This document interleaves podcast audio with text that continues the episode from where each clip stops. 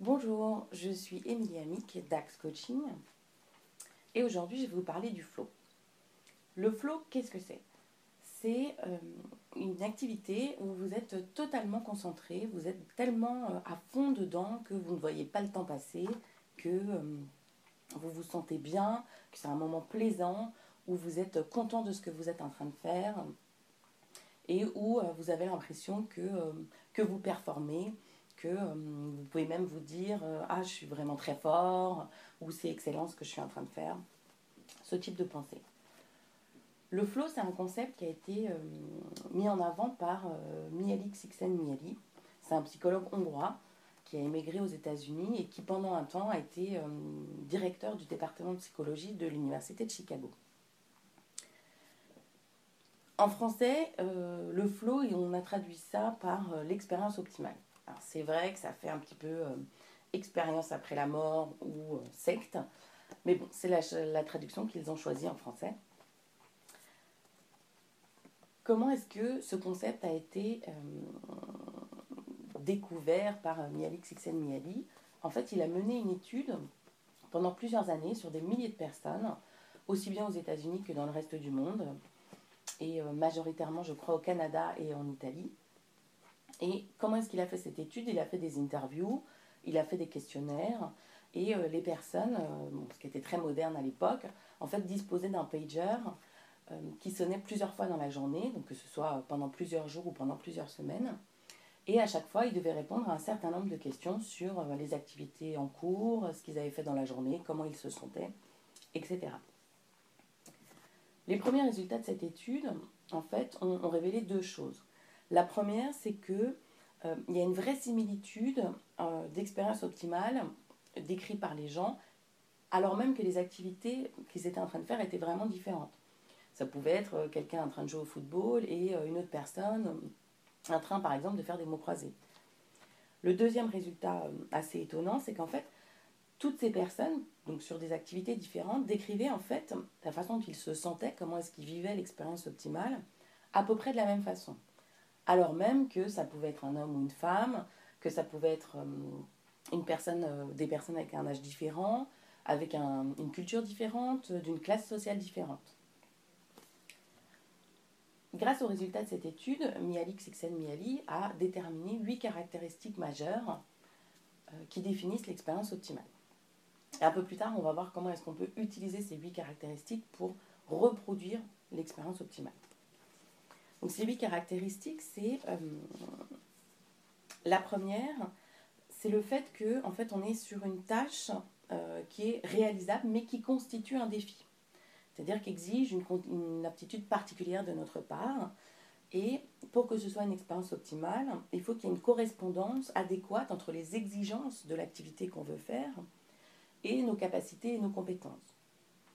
Pourquoi il faut qu'il y ait cette adéquation ? Parce que si jamais on choisit une tâche qui représente un défi trop élevé, ça peut générer de l'anxiété, du stress, de la frustration. Et à l'inverse, si on choisit une tâche dont le défi n'est pas assez élevé, c'est pas une tâche où on va prendre plaisir à la faire, ça va plutôt générer de l'ennui. La deuxième caractéristique, c'est le fait qu'on se concentre sur ce qu'on est en train de faire. Toute notre énergie, toute notre attention est portée sur la tâche, il n'y a pas de place pour d'autres informations, c'est une tâche qui est faite de façon vraiment spontanée, voire quasiment automatiquement. Le troisième point, c'est le fait d'avoir une cible claire. L'engagement n'est total dans la tâche et dans l'activité que si on a un but clair de ce que l'on veut faire. Cette troisième caractéristique, elle est directement reliée avec la quatrième. La quatrième, c'est la rétroaction immédiate. Qu'est-ce qu'on appelle la rétroaction ? La rétroaction, c'est une récompense, une mini-victoire qui se déroule... qui intervient pendant qu'on effectue l'activité.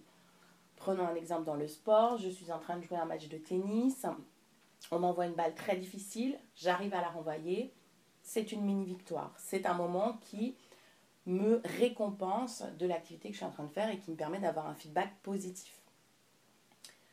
En lien avec le fait d'avoir un but clair, si par exemple on ne peut pas jauger la tâche, si on ne peut pas la mesurer, on n'aura pas de plaisir à la réaliser, puisque in fine on ne saura pas si on a atteint le but que l'on souhaitait. D'où l'intérêt d'avoir un but clair au départ. La cinquième caractéristique, elle est vraiment en lien avec la deuxième. Donc, la deuxième, c'était la concentration. Donc la concentration, c'est plutôt une caractéristique intérieure. Moi, j'arrive à me concentrer sur la tâche que je suis en train de faire. La cinquième caractéristique, c'est sans distraction. Donc là, c'est plutôt un élément extérieur. Je ne suis pas perturbée par des éléments extérieurs. Et en quoi cette tâche est sans distraction ? C'est parce que, en fait, notre cerveau est totalement mobilisé sur la tâche. Donc, en fait, il devient très sélectif. Et toutes les informations qui viennent à notre conscience sont extrêmement sélectives. Tout ce qui nous passe par la tête, toutes les pensées, les idées, les questions qu'on peut avoir, tout le reste du temps qui passe par notre cerveau, en fait, sont vraiment temporairement mises de côté et n'affleurent pas à notre conscience pendant qu'on est dans une expérience optimale. La sixième caractéristique, c'est le contrôle de l'action. Donc en fait, Mihaly Csikszentmihalyi définit ça comme une absence de préoccupation à propos de la perte de contrôle. C'est un petit peu alambiqué, mais globalement, ça veut dire que comme on est totalement concentré, totalement absorbé par la tâche, on a effectivement une perte de contrôle. C'est plus nous qui sommes maîtres de ce que nous sommes en train de faire. On disait tout à l'heure, dans un mode quasi automatique. La septième caractéristique, c'est ce que Mihaly Csikszentmihalyi appelle la perte de conscience de soi. Donc, rassurez-vous, c'est ni le fait de se perdre, ni le fait de perdre conscience. C'est vraiment le fait de ne plus avoir conscience de soi. Donc, on est toujours dans cette notion d'être absorbé par la tâche. Donc, on est plus centré sur soi-même. On est vraiment concentré, centré sur la tâche qu'on est en train de faire. Dans l'étude, certaines personnes ont même remonté qu'en période d'expérience optimale, ils avaient un sentiment d'union. Donc, par exemple, union avec l'environnement, quel qu'il soit. Ça peut être un environnement de travail, ça peut être pendant une balade en forêt, l'union avec la forêt, ça peut être l'union avec les autres. Par exemple, dans un sport d'équipe, on se sent vraiment en union avec les autres joueurs de l'équipe. Ça se rapproche vraiment d'une notion d'osmose. Et la huitième caractéristique, que personnellement je trouve vraiment un bon indicateur de savoir si on est dans une expérience optimale ou pas, c'est une perception altérée du temps.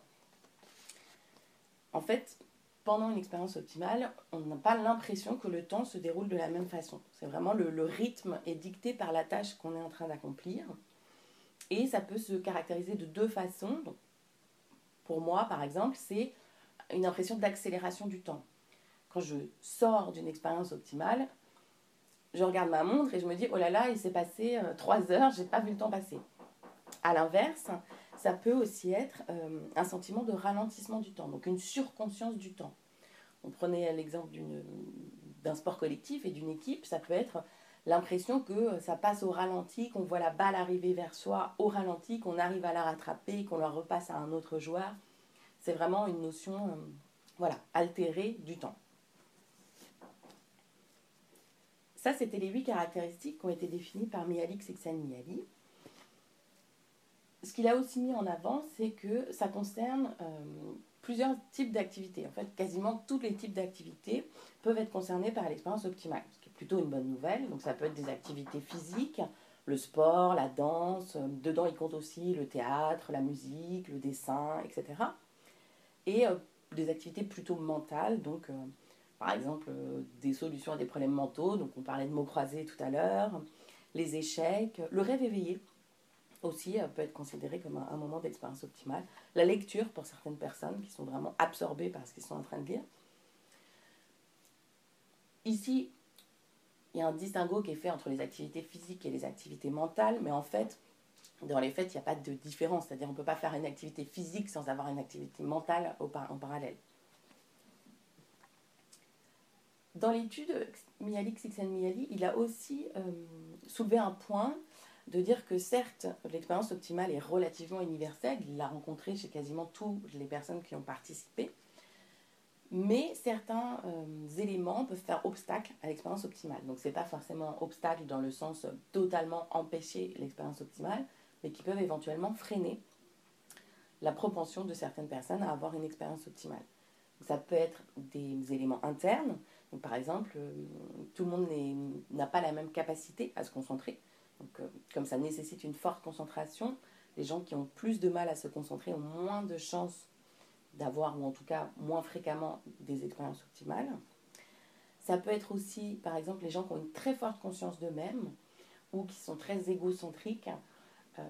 Comme ça nécessite une perte de contrôle et une perte de conscience de soi, seront probablement moins sujets aux expériences optimales. Il peut aussi y avoir des éléments externes. Donc là, ça concerne plutôt l'environnement. Donc, par exemple, des conditions de vie assez rudes, des conditions sociales extrêmement répressives ou négatives, une éducation, quand on était enfant, on va dire, qui ne valorisait pas forcément les éléments qui permettent l'expérience optimale, par exemple la confiance, le fait de relever des défis, etc. Donc ça, c'était les éléments qui pouvaient freiner éventuellement la propension à avoir une expérience optimale. Le dernier point qui a été remonté par l'étude, qui est vraiment intéressant, c'est qu'il y a un paradoxe fort entre le travail et les loisirs par rapport à l'expérience optimale. Dans les sociétés occidentales, souvent, le travail est plutôt conçu comme quelque chose à éviter, qui n'est pas forcément plaisant. L'étude, en fait, a montré que les gens remontaient plus souvent des informations, ou en tout cas des expériences optimales, au travail. C'est-à-dire qu'ils indiquaient qu'ils rencontraient au travail des défis stimulants, qu'ils se sentaient créatifs, qu'ils s'estimaient heureux. Et à l'inverse, dans leur temps libre, ils remontaient plutôt qu'ils utilisaient assez peu leurs aptitudes, qu'ils se sentaient parfois passifs, insatisfaits par rapport à leur période de loisir.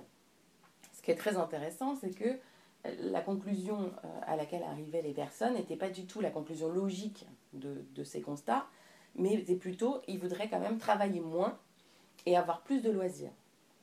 Alors que comparativement, ils indiquaient plus de situations heureuses, d'expériences optimales au travail.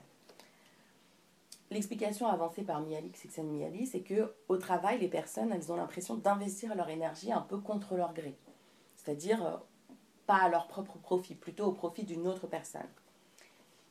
Et avec ce sentiment-là, forcément, ils considèrent que cette énergie ou ce temps est un peu soustrait à leur vie de manière générale, ou en tout cas à la partie loisir de leur vie.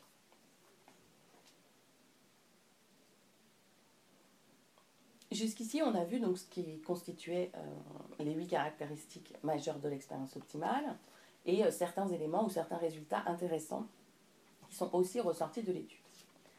Maintenant, une fois que j'ai partagé avec vous toutes ces informations, ce dont je voudrais vous parler, c'est d'une façon d'essayer de reproduire l'expérience optimale.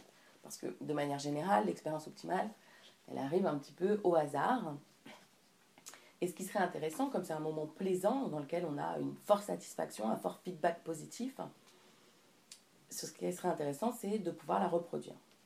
Donc je vous donne quelques clés pour essayer de la reproduire. Donc la première chose, c'est déjà retournez-vous et regardez un peu dans votre passé, dans votre historique, dans votre histoire, à quel moment vous avez eu des expériences optimales. Dans quel type d'activité c'est arrivé. Donc, est-ce que c'était au travail? Est-ce que c'était pendant vos loisirs? Est-ce que, par exemple, vous étiez en train de lire? Vous étiez en train d'écrire, de réfléchir, de pratiquer un sport, etc. C'est important d'identifier dans quel type d'activité vous avez eu ces expériences optimales. En fonction de ces activités, maintenant, l'objectif, c'est de reproduire l'expérience optimale sur des activités qui sont similaires à celles que vous avez identifiées avec un élément supplémentaire, c'est-à-dire en optimisant le contexte. Optimiser le contexte par rapport aux 8 caractéristiques qu'on a déjà évoquées. Donc, ça peut être sélectionner une activité pour laquelle vous avez déjà eu une expérience optimale, mais qui, à l'instant T, est une activité à la hauteur de vos aptitudes, qui représente un défi, mais pas trop élevé, pour pas que vous soyez découragé ou frustré. et une activité qui est sous votre contrôle, c'est-à-dire que vous pouvez de bout en bout faire cette activité par vous-même sans intervention ou sans aide extérieure. Après, par rapport à cette activité, il faut que vous définissiez clairement le but que vous voulez atteindre et comment vous allez mesurer soit son atteinte, soit vos progrès par rapport à cette atteinte. Par exemple, si le but est un petit peu trop large pour pouvoir être effectué en une seule fois, l'expérience optimale, certes, peut durer un certain temps, mais elle ne peut pas durer plusieurs jours. Donc, il faut que vous puissiez subdiviser ce but, en plusieurs sous-objectifs qui pourront, eux, être atteints individuellement. Par rapport au temps, il faut vraiment prévoir une plage horaire assez large. Pourquoi ? Pour ne pas avoir à regarder votre montre ou à vous interrompre. Parce que vous avez autre chose à faire après, un rendez-vous, le dîner à préparer, etc. Et enfin, le dernier point, c'est vraiment sur la caractéristique sans distraction, c'est il faut couper tous les moyens de communication. Il faut s'isoler en salle de réunion, dans la chambre, dans le bureau, etc. pour vraiment favoriser la concentration et n'avoir aucune distraction.